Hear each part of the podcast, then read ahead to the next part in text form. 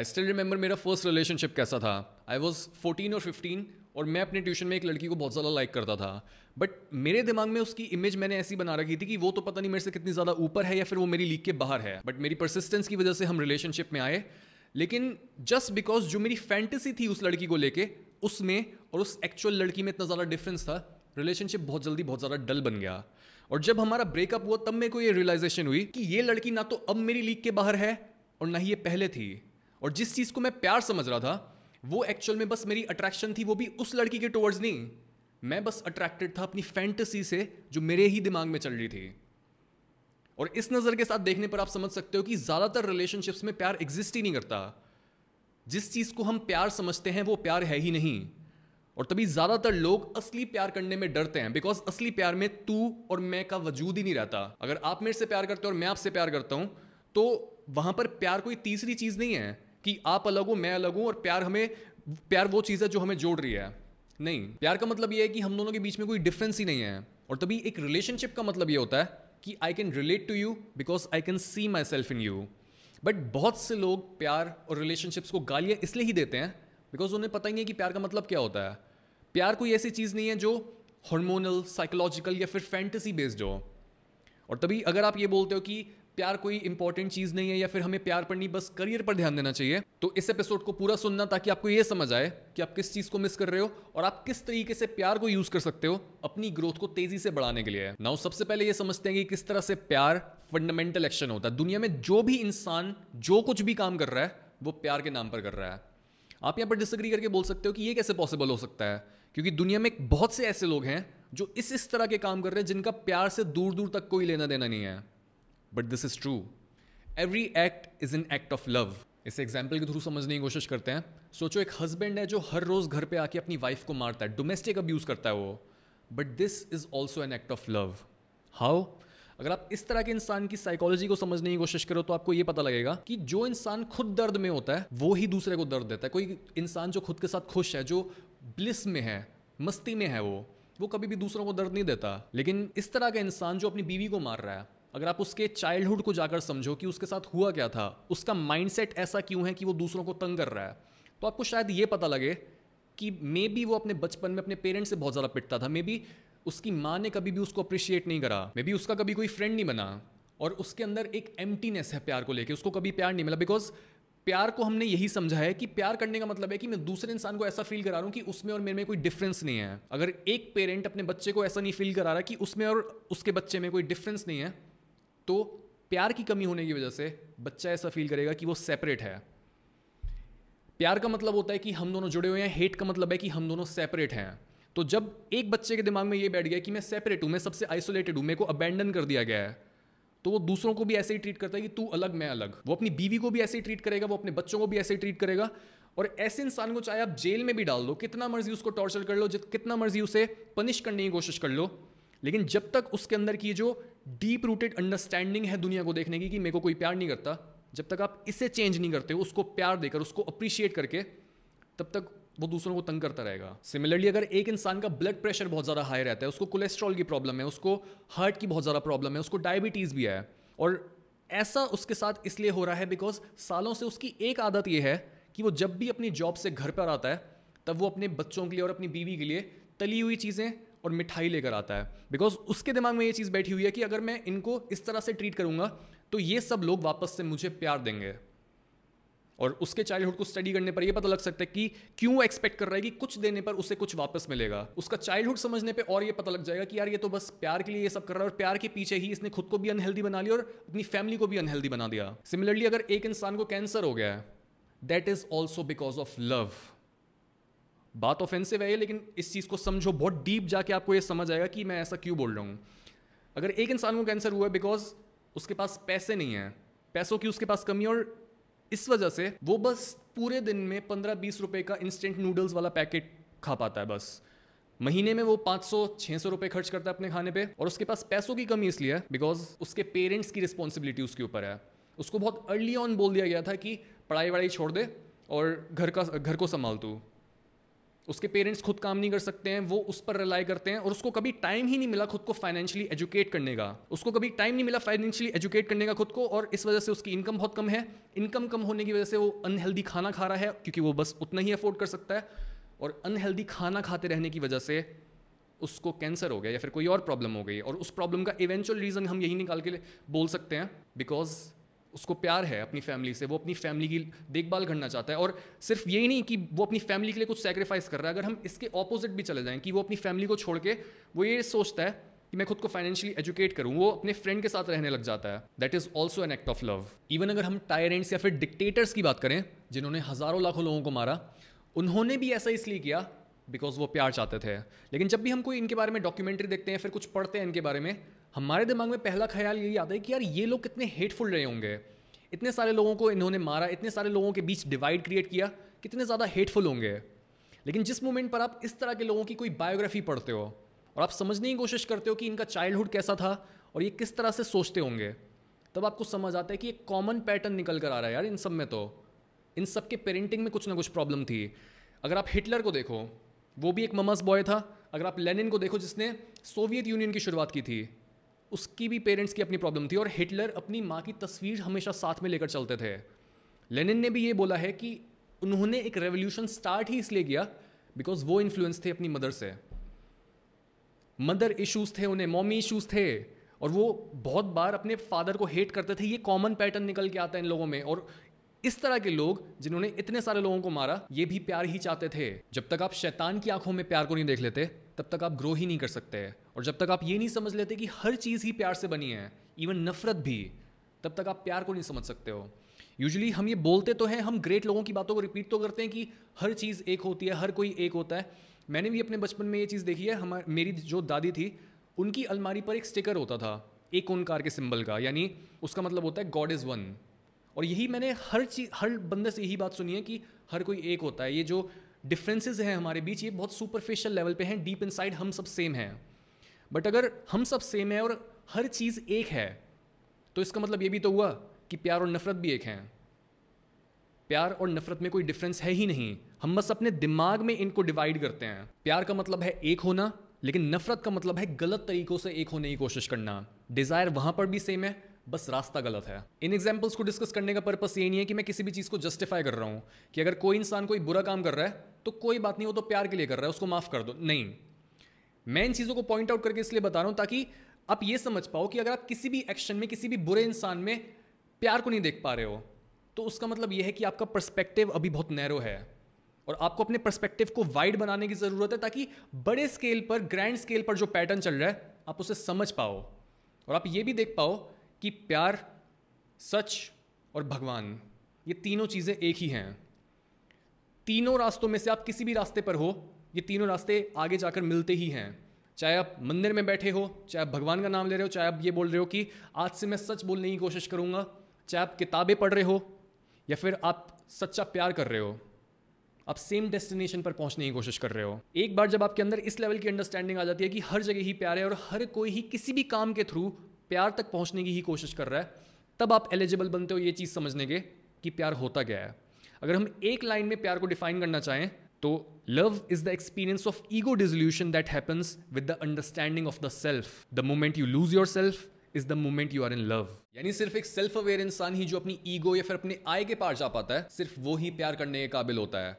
अगर आपको ये नहीं पता कि आप कौन हो तो जिस इंसान को आप अपना लवर अपना क्रश या फिर अपना पार्टनर बोल रहे हो आपको ये भी नहीं पता कि वो इंसान कौन है। और ये चीज़ बोलना कि अपनी ईगो के पार जाओ, अपने आय के पार जाओ, ये बहुत वेग और कंफ्यूजिंग होता है। इसको हम प्रैक्टिकली कैसे करें? सी जिस चीज़ को हम आय या फिर अपनी ईगो बोलते हैं, वो टाइम के साथ साथ बनती है। कोई भी कोई भी बच्चा जब पैदा होता है, तब शुरू से उसकी ईगो नहीं होती। उसे नहीं पता होता कि वो अपने एनवायरनमेंट से अलग है। उसको लगता है कि वो और आसपास के जितने भी लोग हैं, सब सेम है। उसको लगता है कि उसमें और उसकी माँ में कोई डिफरेंस ही नहीं है। लेकिन जैसे जैसे वो एक्सपीरियंसेस लेता है जैसे जैसे उसकी मेमोरीज बनना शुरू होती हैं, उसको नाम दे दिया जाता है, तब ये सारी चीज़ें साथ मिलकर उसकी ईगो बना देती हैं। यानी जिस चीज़ को हम बोलते हैं कि ये मैं हूँ, वो एक्चुअल में बस टाइम है। और टाइम बस हमारे मन में एग्जिस्ट करता है। हमारे मन के बाहर टाइम एग्जिस्ट नहीं करता। हर चीज़ को छोड़ दो और इस चीज़ पर अपनी पूरी अटेंशन पे करो बिकॉज़ ये अंडरस्टैंडिंग आपका पूरा परस्पेक्टिव बदल सकती है। ऑब्ज़र्व करो कि आपको कैसे पता है कि टाइम बीत रहा है। क्या आपको ये फील होता है कि आपकी बॉडी के थ्रू कुछ पास हो रहा है, कुछ फ्लो आपको फील होता है, या फिर आप अपने मन में कैलकुलेट करते हो फिजिक्स का फॉर्मूला यूज़ करके कि time equals distance divided by speed आप ये नहीं करते हो। बट जब भी आप बोलते हो कि मेरे को ऐसा लग रहा है कि मेरी कहीं जाने की देरी हो रही है, मैं कहीं के लिए लेट हो रहा हूँ, या फिर आपको ऐसा लगता है कि समय बीत रहा है, वो बस एक ख्याल ही तो होता है। या फिर जब आप घड़ी की तरफ़ देखते हो तब घड़ी भी टाइम को मेजर नहीं कर रही होती। वो मेजर कर रही होती है मूवमेंट्स को, यानी टाइम को हमारे ख्याल ज़िंदा रखते हैं। और हमारे मन से बाहर ना तो पास्ट होता है और ना ही फ्यूचर बिकॉज़ जैसे ही मैं कोई एक्सपीरियंस लेता हूँ, तब अगले ही मोमेंट वो पास्ट बन जाता है। और पास्ट के बेसिस पर मैं प्रिडिक्ट करता हूँ कि फ्यूचर कैसा होगा। पास्ट और फ्यूचर एग्जिस्ट भी नहीं करते। हैं एग्जिस्ट जो चीज़ करती है वो होता है बस प्रेजेंट हर मोमेंट बस प्रेजेंट है। और हर मोमेंट तभी टाइमलेस है। लेकिन इस चीज़ को देखने के लिए आपको अपने थॉट्स को थोड़ा ढीला छोड़ना पड़ता है, आपको वाइज बनना पड़ता है, आपको समझना पड़ता है कि जो भी थॉट होता है, वो हमेशा ही इन्फ्लुएंस रहता है पास्ट से। तो जितना आप अपने बस थॉट्स में ही इन्वॉल्व रहोगे और अपने थॉट्स को सोचोगे कि यही सच है, आप खुद भी इन्फ्लुएंस जो बस अपने पास से और पूरा जो स्पिरिचुअलिटी का प्रोसेस है, वो आपको बोल रहा है कि अपने पास से मुक्त हो। क्या तुम उन्हीं लोगों की तरह एक्ट करे जा रहे हो जिन्होंने तुम्हारे को टीच किया है, जिन्होंने तुम्हारे को बताया कि दुनिया ऐसी होती है? क्या तुम अपने ट्रॉमा को रिपीट करे जा रहे हो? अपने पास से दूर हो, अपनी खुद इंडिविजुअलिटी बनाओ और फिर देखो कि तुम्हारी इंडिविजुअलिटी कैसे एक बड़ी पिक्चर का पार्ट है। टीचिंग्स को यूज़ करो, इसका मतलब ये नहीं है कि आपने टीचिंग्स को रिजेक्ट करना है। लेकिन खुद का दिमाग भी तो चलाओ। दिमाग चलाने का मतलब ये नहीं होता कि बस थॉट्स को इधर से उधर नचाना। दिमाग चलाने का मतलब ये होता है कि थॉट्स को ढीला छोड़ के दूर से देखना कि ये आया कहाँ से, ये है क्या, इसका मतलब क्या है। और जब आप इस स्टेट में किसी और इंसान के साथ रिलेशनशिप में आते हो जो खुद इस स्टेट को एक्सपीरियंस कर रहा है, तब आप दोनों का रिलेशनशिप टाइमलेस बन जाता है। और आप दोनों को ऐसा फील नहीं होता कि आप नए लवर्स हो। आप दोनों को ऐसा फील होता है कि आप तो हमेशा से ही एक दूसरे को जानते थे। आप तो हमेशा से ही एक थे, बस आप इस चीज़ को भूल गए थे। ये होता है हाईएस्ट फॉर्म ऑफ़ लव एक बार जब आप किसी रिलेशनशिप में मैं मैं मैं करना बंद कर देते हो और दो लोग साथ में जुड़ जाते हैं किसी बड़े गोल को अचीव करने के लिए, तब उस रिलेशनशिप में आपकी लिमिटेड डिजायर्स और आपकी लिमिटेड थिंकिंग पावर काम नहीं कर रही होती है।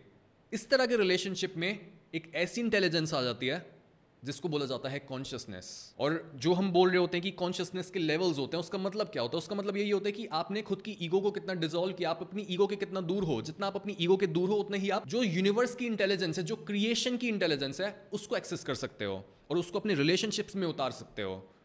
तब आपको ये पूछना नहीं पड़ता कि क्या सही है, क्या गलत। जितना आप कॉन्शियस हो, उतना क्लियर है आपके लिए। सामने ही आपके लिए पड़ा होता है कि ये सही चीज़ है, ये कर। ये इस चीज़ की ज़रूरत है। लेकिन अगर आप बस खुद के साथ ही कंसर्न रहते हो तो आप अपने ख्यालों को कंसल्ट करोगे और आपके ख्याल हमेशा बोलेंगे कि देख पास्ट में तेरे साथ ये हुआ था तो फ्यूचर में भी शायद कुछ इसी तरीके का हो। अगर पास्ट में किसी ने तेरे पर चीट किया था तो इस बात के चांसेस बहुत हाई हैं कि ये जो दूसरे इंसान को तू लाइक करता है या फिर करती है, ये भी तेरे को चीट कर सकता है। तो इसको भी थोड़ा ध्यान से हाँ इसको टाइट रख बहुत तू इसके साथ। जल्दी एकदम जल्दबाजी नहीं करनी है। बट अगर दूसरा इंसान सपोज़ वो मैनिपुलेटिव है और उसको आपने कन्वे कर दिया किसी ना किसी तरीके से कि ये मेरे फियर्स हैं या फिर उसने ये सेंस कर लिया कि आपके ये फियर्स हैं तो वो सोचेगा कि मेरे को इसको यूज़ तो करना ही है तो वो डायरेक्ट आपकी तरफ़ अप्रोच करने के बजाय वो एक दूसरे रास्ते से घूम के आपकी तरफ़ आ जाएगा और वो किसी और तरीके से आपको यूज़ करने की कोशिश करेगा। बिकॉज़ आप सच को नहीं देख रहे थे। आप ये नहीं देख रहे थे कि वो इंसान एक्चुअल में कौन है। आप उसकी एक फैंटेसी एक आइडिया बनाकर बैठे थे कि मे भी ये भी ऐसा है। और आपने एक्चुअल में उसके रेड फ्लैग्स को नोटिस ही नहीं करा। कि वो करने की क्या कोशिश कर रहा है। और सोचो, अगर एक इंसान आपको ऐसा मिल भी गया है जो पोटेंशियली बहुत ज़्यादा लॉयल हो सकता था, वो आपके साथ लंबे समय तक रहकर कुछ बड़ा बिल्ड भी कर सकता था, लेकिन जस्ट बिकॉज़ आपकी रियलिटी प्रदूषित थी आपके टाइम से, आपके पास से तो आप उसको एज इट इज़ देख ही नहीं पाए कि ये कितना सही बंदा है या फिर कितनी सही बंदी है। कोई भी लोअर इमोशन जो हमें रियलिटी से दूर ले जाता है, वो हमेशा टाइम के साथ ही बनता है। और तभी हेट प्यार की तरह टाइमलेस नहीं होता। हेट टाइम में एग्जिस्ट करती है। अगर आप किसी हेटफुल इंसान को देखो तो उसने अपने दिमाग में ओवर टाइम किसी दूसरे इंसान की इमेज बिल्ड करी होती है। हेट का मतलब यही होता है कि अगर मैं आपको हेट करता हूँ तो उसका ओरिजिन क्या है? मैंने पहले देखा कि आप इस तरीके से बोलते हो, आपकी इस तरह की सोच है, आपके ये ओपिनियंस हैं मेरे बारे में या फिर किसी और चीज़ के बारे में, और फिर मैं उन ओपिनियंस को रिलेट करने की कोशिश करता हूँ अपनी ईगो के साथ, अपने आई के साथ, और अगर उन दोनों में कोई रिलेशन नहीं बैठ रहा तो मैं बोलता हूँ आई हेट यू हेट को पैदा करने के लिए ख्याल चाहिए होता है। लेकिन प्यार को पैदा करने के लिए ख्याल नहीं चाहिए होता बिकॉज़ प्यार को पैदा करने की ज़रूरत ही नहीं है। प्यार डिफ़ॉल्ट स्टेट है यूनिवर्स की बिकॉज़ यूनिवर्स की डिफ़ॉल्ट स्टेट है नॉन डिविजन की, हर चीज़ के साथ जुड़े रहने की। साथ ना होने का जो हमारी परसेप्शन होती है, वो बस हमारे दिमाग में एग्जिस्ट करती है। लेकिन इस अंडरस्टैंडिंग के बाद भी आपके दिमाग में ये चीज़ आ सकती है कि ओके ये ये सारी चीज़ें कहीं ना कहीं सेंस बना रही है और मैं खुद को इस तरह का बनाने की कोशिश भी करूँगा। लेकिन आज के कल्चर में जहाँ पर लोग हुकअप्स करते हैं, बस कैजुअली दूसरों को डेट करते हैं और किसी भी चीज़ को सीरियसली नहीं लेते, आज के समय पर हम कैसे एक इस तरह की मेंटेलिटी वाले पार्टनर को ढूंढ सकते हैं? So now let's talk about some practical steps step number one mindset सबसे पहले अपने इस लिमिटिंग माइंडसेट को चेंज करो कि दुनिया में सच्चा प्यार एग्जिस्ट ही नहीं करता, या फिर अच्छे लड़कों या फिर अच्छी लड़कियों को ढूंढना इम्पॉसिबल है। ये लिमिटिंग बिलीव्स हैं।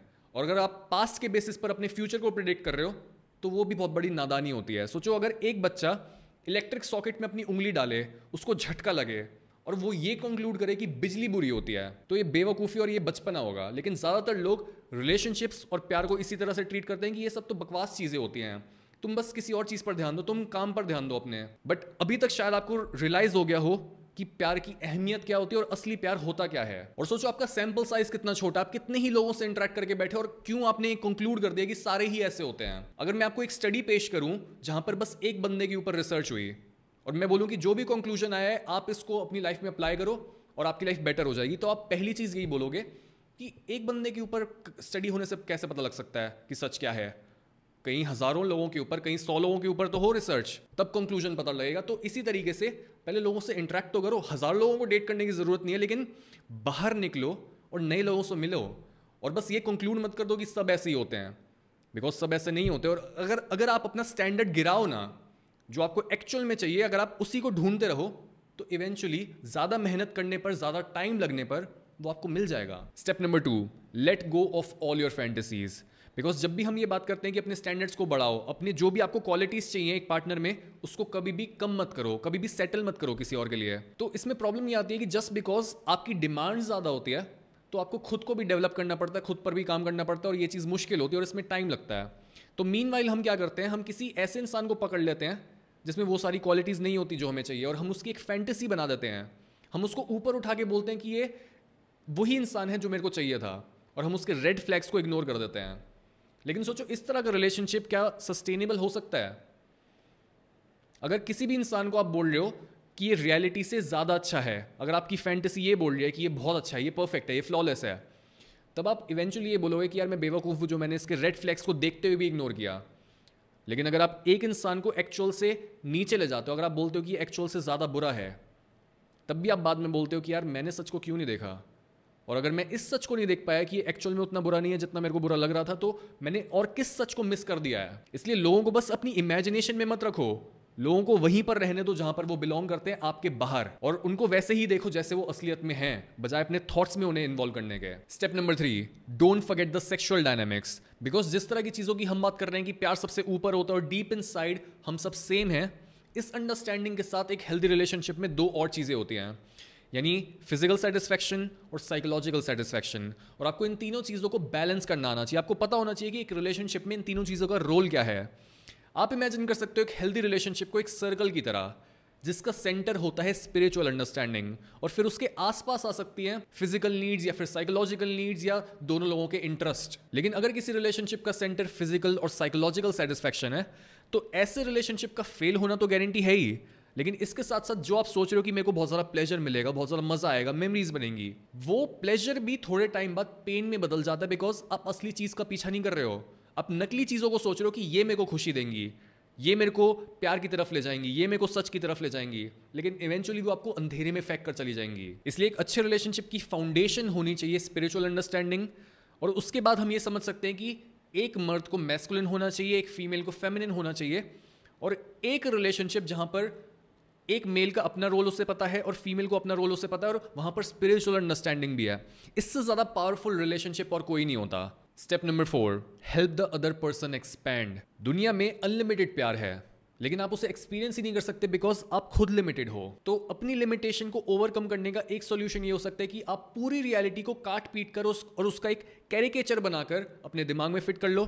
और बोलो कि हाँ मेरे को पता है कि भगवान क्या होता है, मेरे को पता सच क्या होता है, मेरे को पता प्यार क्या होता है, मेरे को मत सिखा। या तो आप ये कर सकते हो कि आपने एक पॉकेट फ्रेंडली वर्जन बना लिया है एक्चुअल ट्रुथ का। आपने ट्रुथ को कभी एक्सपीरियंस नहीं किया। आपने बस उसका एक छोटा वर्जन बना लिया अपने अंदर कि हाँ ये चीज़ उस चीज़ को सिम्बलाइज करती है। बट एक सिंबल कभी भी रियल थिंग तो नहीं हो सकता। तो अपनी लिमिटेशन को ओवरकम करने का ये तरीका गलत होता है बिकॉज़ आप इसके बाद भी लिमिटेड ही हो।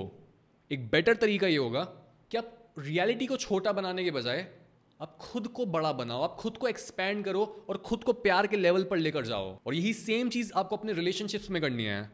आपको दूसरे लोगों की मदद करनी है उनको वहाँ पर पहुँचाने में, जहाँ से वो आए हैं। उनकी इन्फिनिट थॉटलेस और ईगोलेस फॉर्म तक उन्हें वापस पहुंचाओ। उनको मदद करो उनकी मैक्सिमम पोटेंशियल तक पहुँचने में।